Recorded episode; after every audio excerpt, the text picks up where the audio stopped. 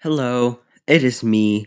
It's May 20th, and you are listening to episode 20 of Defying Physics.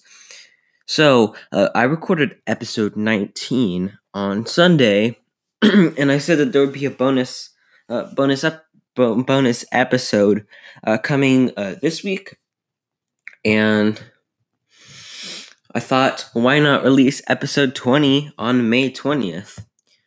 So let's go ahead and get into today's episode. So, uh, in episode 19, I said that today's episode would just be a refresh on the rules of gravity. I'm also just going to chat a little bit at the end about hmm, uh, just some random things. But uh, let's go ahead and get into the rules uh, refresh. So, gravity, otherwise known as zero ball, is uh, is a game that I made up with my friends last January. Uh, the game debuted January 28th, 2019, and uh, a year and a half later, we're still going strong. Uh, so, Gravity is an ultimate game uh, that's where the name zero ball comes in, and because an ultimate game means that you cannot move with the ball. So already that adds a layer of complexity and strategy because you can't move with the ball in your hands. And then the name gravity, which I totally prefer to call it, it uh, came from the ball being everywhere because gravity is everywhere, it's all around us.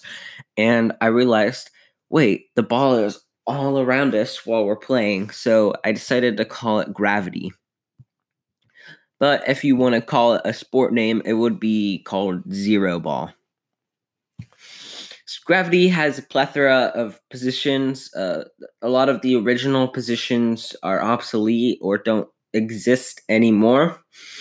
So we have a striker, an iron wall, a precision passer, a coverage guard, and a goal catcher. Those are the five uh, main positions, and the other ones have either gone extinct or are barely used.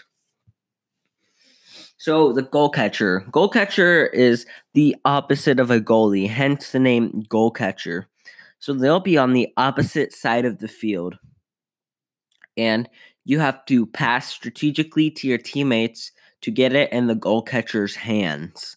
That would equal a score, which scores are five points. So goal catchers uh, generally they're taller. Um, they can move fast. Uh, last season they didn't have to move fast, but in, in the style we're moving to uh, for the upcoming season, You'll need a fast goal catcher.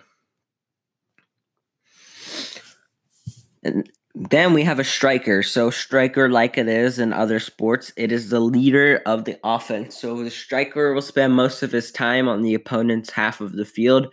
Uh, only in tra- only in transition will you really see the striker uh, on the other side of the field. There are a couple cases where the striker runs up and down the field, um, but that's only in a situation where you need the striker. So it's not common to see the striker on your own side.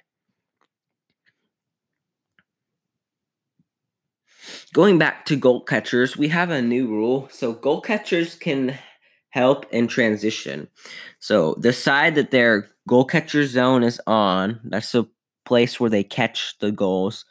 The side where their goal catcher zone is on they're allowed to go, but they can't pass midfield. So yeah, so the goal catcher can be very versatile, helpful in transition. Uh, then we have the coverage guards. Coverage guards spend most of their time on the opponent's side and the middle of the field, and their job is to solely block passes and interrupt the other team's offense. Uh, maybe try and listen into what they're planning, coverage guards are, are generally taller, but if they're not, they're super fast and they're really they're really versatile and can be helpful throughout the field because if you ever needed them to, you could bring them up on either side of the field. Then we have the iron wall. Yeah, the iron wall. The iron wall is uh, a defensive player, and they spend all of their time on the other side of the field, the opponent's side, and their job is to block any passing like anywhere close to the goal catcher zone. So they're like originally uh, they replace a very very old position from January 28th. There was a position called LCS and it stood stood for last chance stop. So last chance stop has been given to Iron Wall. So Iron Wall had that general vicinity uh, of places where people might pass near the goal catcher zone. So uh, I cov- I've covered all the positions. So now let's just do a, a skim over the rule book. So a quick history over the gravity rule book is uh, the rule book is called Baker's book, and uh, it is named after Alex Baker. Alex Baker uh, played for the Atlanta Atomic and the North Carolina Novas uh, for two seasons each. Um, he was a good player. Um, he we named it after him because he has the most fouls ever. Uh, the rule book originated in the 2019 season, so I'm just gonna do a a skim over it. Uh, so first, when you read the book, you see the gravity guarantee. Gravity guarantee. Uh, we guarantee a fun, fast-paced game with fair fouls and uh, a fun time. If this is not present for you, let one of the graf- gravity staff members know, and we will work to our best ability to make the game the best it can be. So, first, we have sort of the gravity common sense rules, just like things that if you had common sense, you would understand. Um, moving, so like just basic rules uh, of gravity. Moving with the ball in your possession is not allowed. So a violation consequence of this is a turnover. Oh, and funny, uh, it's only happened once in gravity history. It happened in the Alpha era, season one, first game happened. It was turnover. At the time, turnovers were like a point. But now, if no, at the time, like turnovers were subtraction of point. So you cannot shoot coast to coast passes. You can only attempt a shot from the other team's half of the playing field. Violation consequence turnover, and the other team gets possession in their half of the field. So the reason we crack down so much on this is uh, taking you back in uh, history of gravity. We had uh, the field was a lot smaller than it was, and so people would gather the ball from the other goal catcher and they would just chuck it downfield, and their goal catcher would catch it. Uh, the reason we have this rule was because um, was because was because it, it took it took the strategy away from the game. If you could just chuck it, then it would just be a back and forth match of chucking it.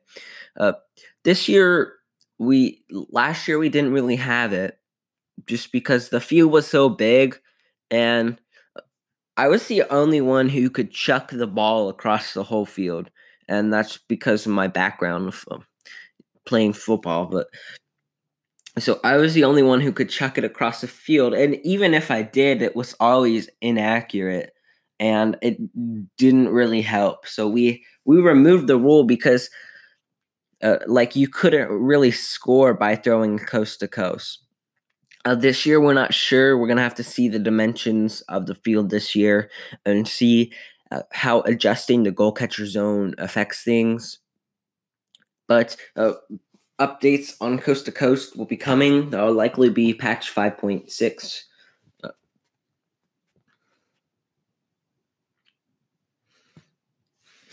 Okay, so this is another rule that comes from the history of the Alpha era. You cannot hand the ball to another player or goal catcher. Uh, score does not count, and the other team gets to attempt a penalty shot.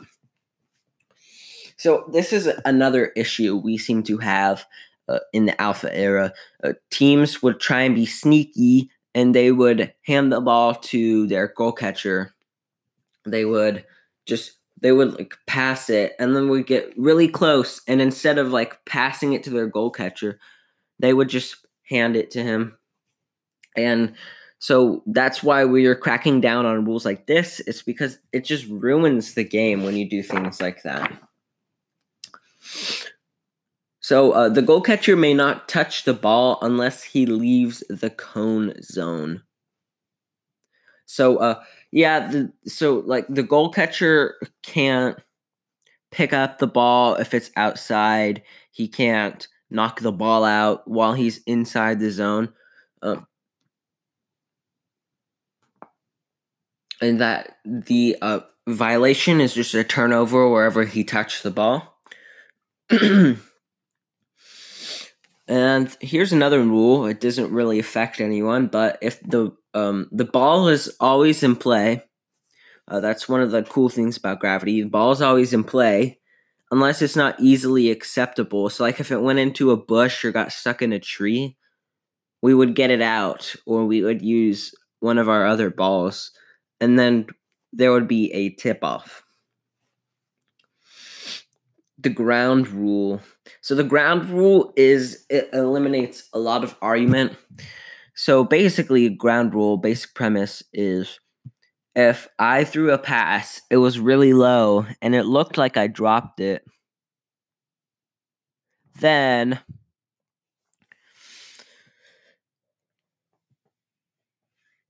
Yeah, so if I dropped the if I threw a pass and it looked like I dropped it or hit the ground, but the person who caught it said, "No, no, no, I caught it before."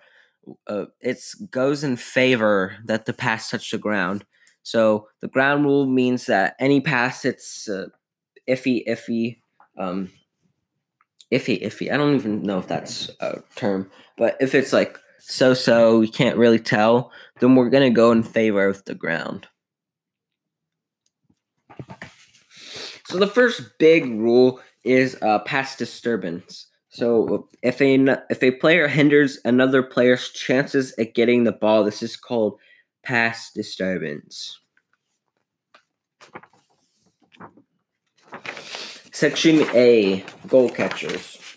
Goal catchers may not be touched at all. It counts as an infraction already if you step into the coned off area and touching the goal catcher, even if it is playful, it is prohibited.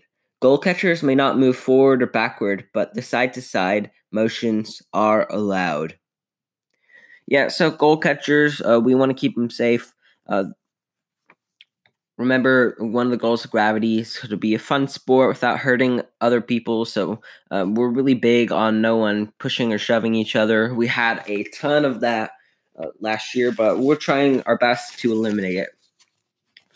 Uh, this rule book is a little outdated. Eli and I are working hard for next year's yearbook.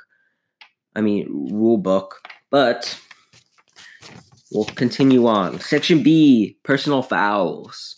Uh, so it's against the rules to jump on a player with possession of the ball, commit physical abuse towards other players, touching the goal catchers, or cussing out another player. So any of these will either, depending on the severity, they will result in a timed penalty, uh, uh, time penalty, or maybe a suspension. Uh, we're really tough on treating other players right. So uh, Rule two kind of explains it. So Rule two is cards, flags, and punishments. If you commit a foul that is really bad, you may get a yellow card, which is viewed as a warning. A flag is used by the referees to signal a foul has been committed by a player on the field. Section A Flags.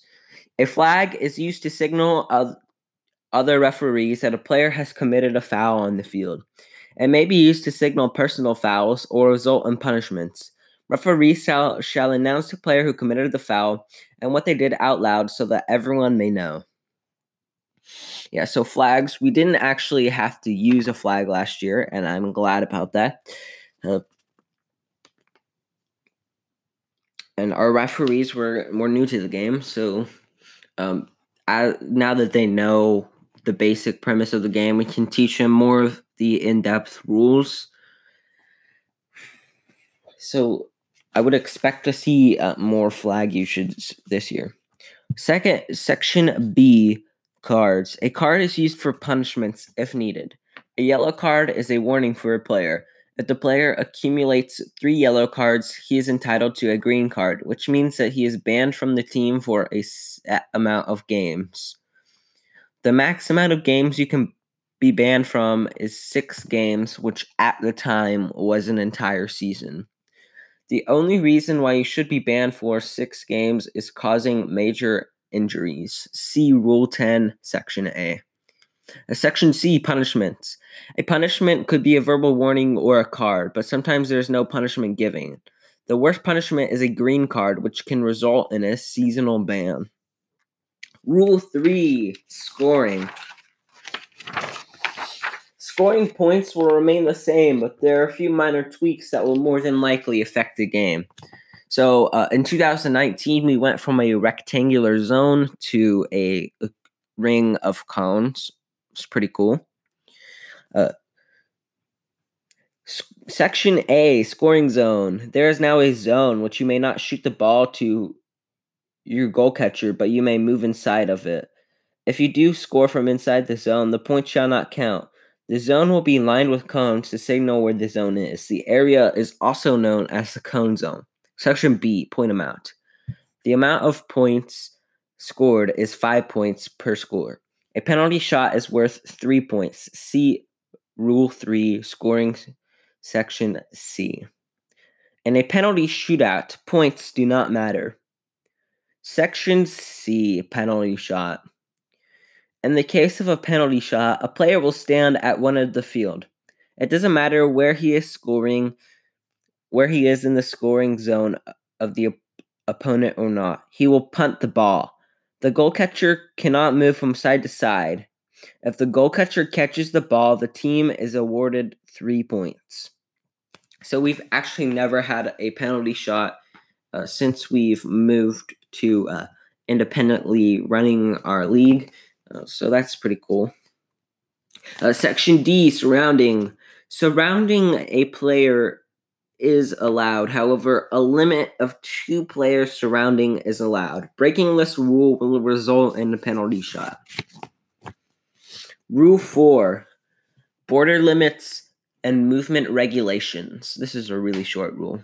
Uh, there's no border limits, but you have to beware of these movement regulations.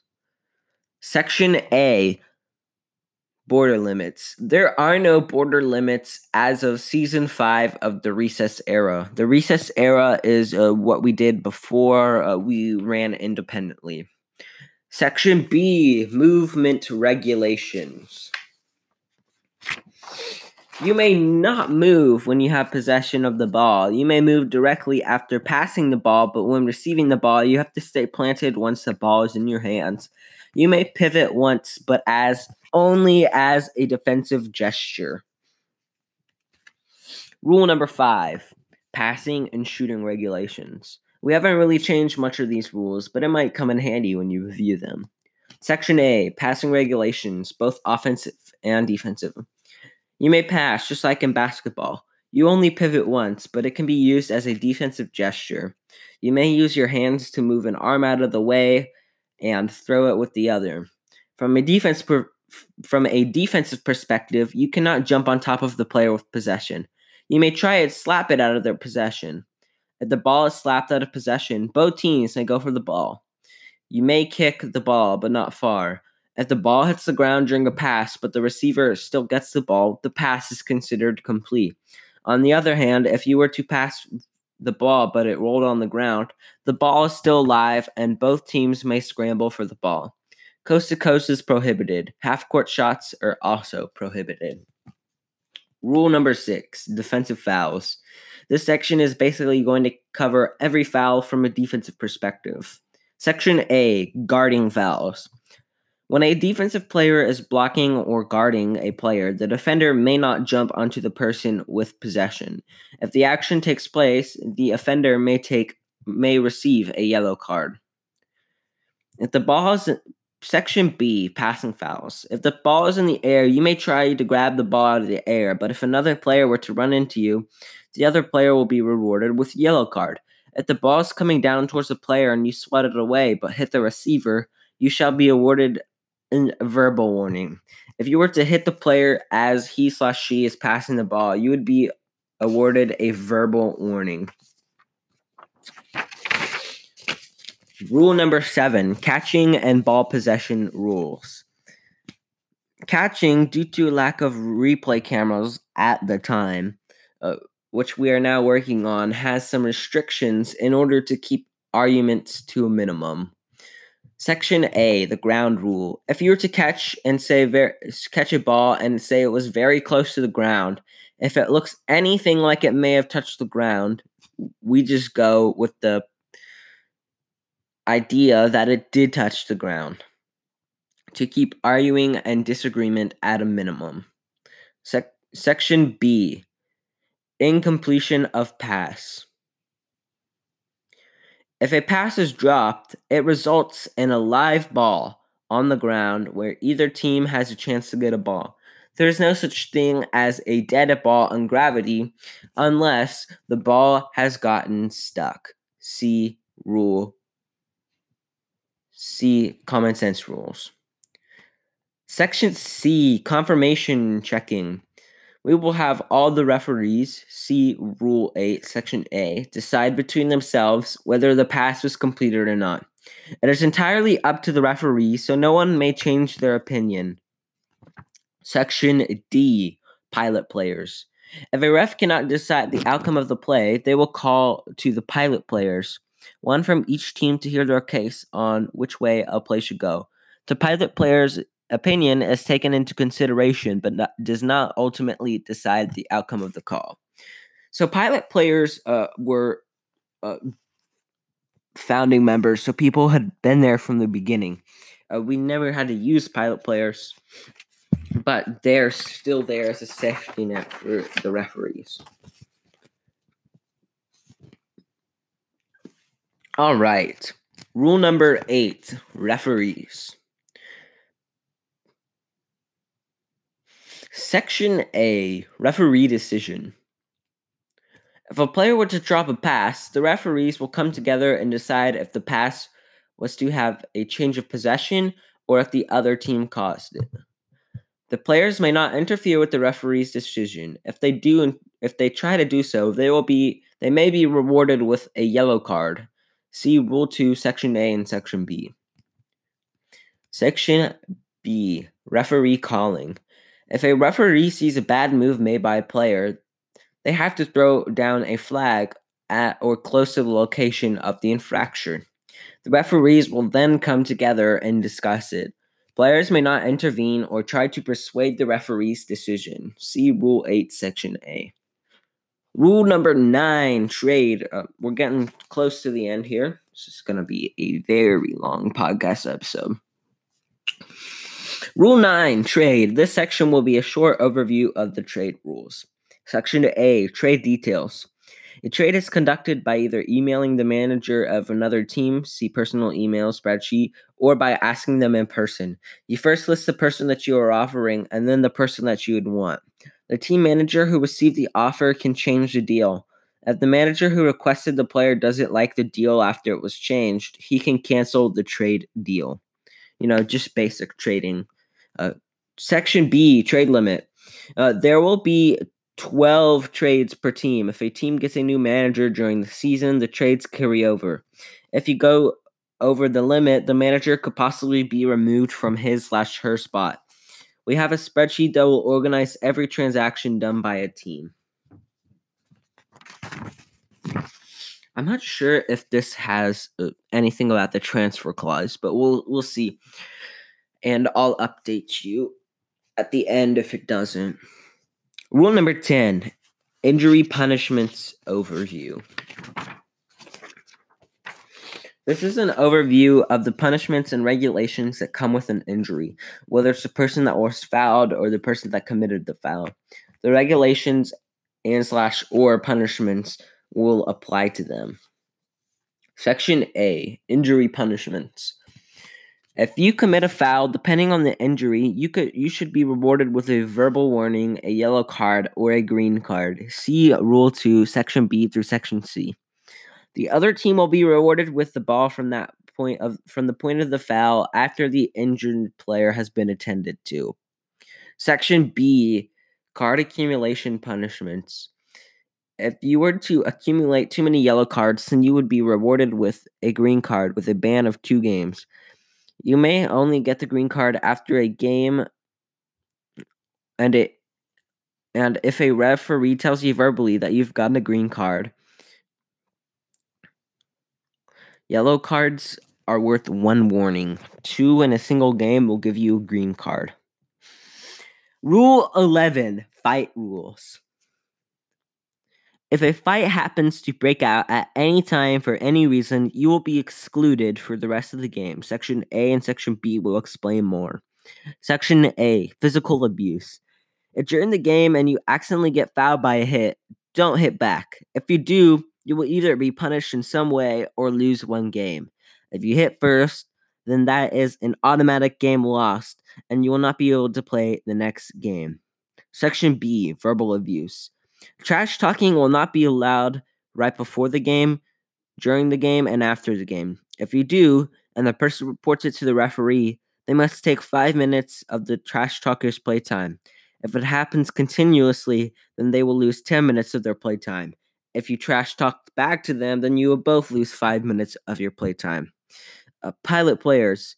If ever unsure about the rules of gravity, there are two designated players for rule clarification. Eli and Austin know the rule book well, so if you have any questions, come to them.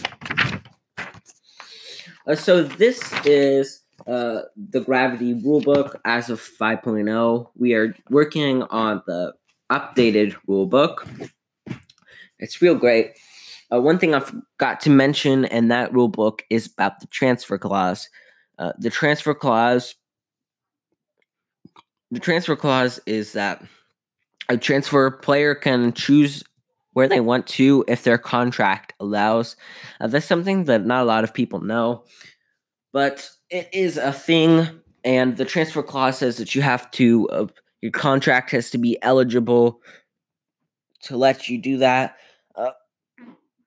in the alpha era we didn't actually have contracts so the old transfer clause was you have to play at least two games with your new team before you can transfer because what was happening um, back then was a scandal where a team would trade a player and then they would transfer back so like a team would get cheated out of their player and a draft pick so like if i had traded a good player like for a first round pick, I have a first round pick, and then the player would just transfer back.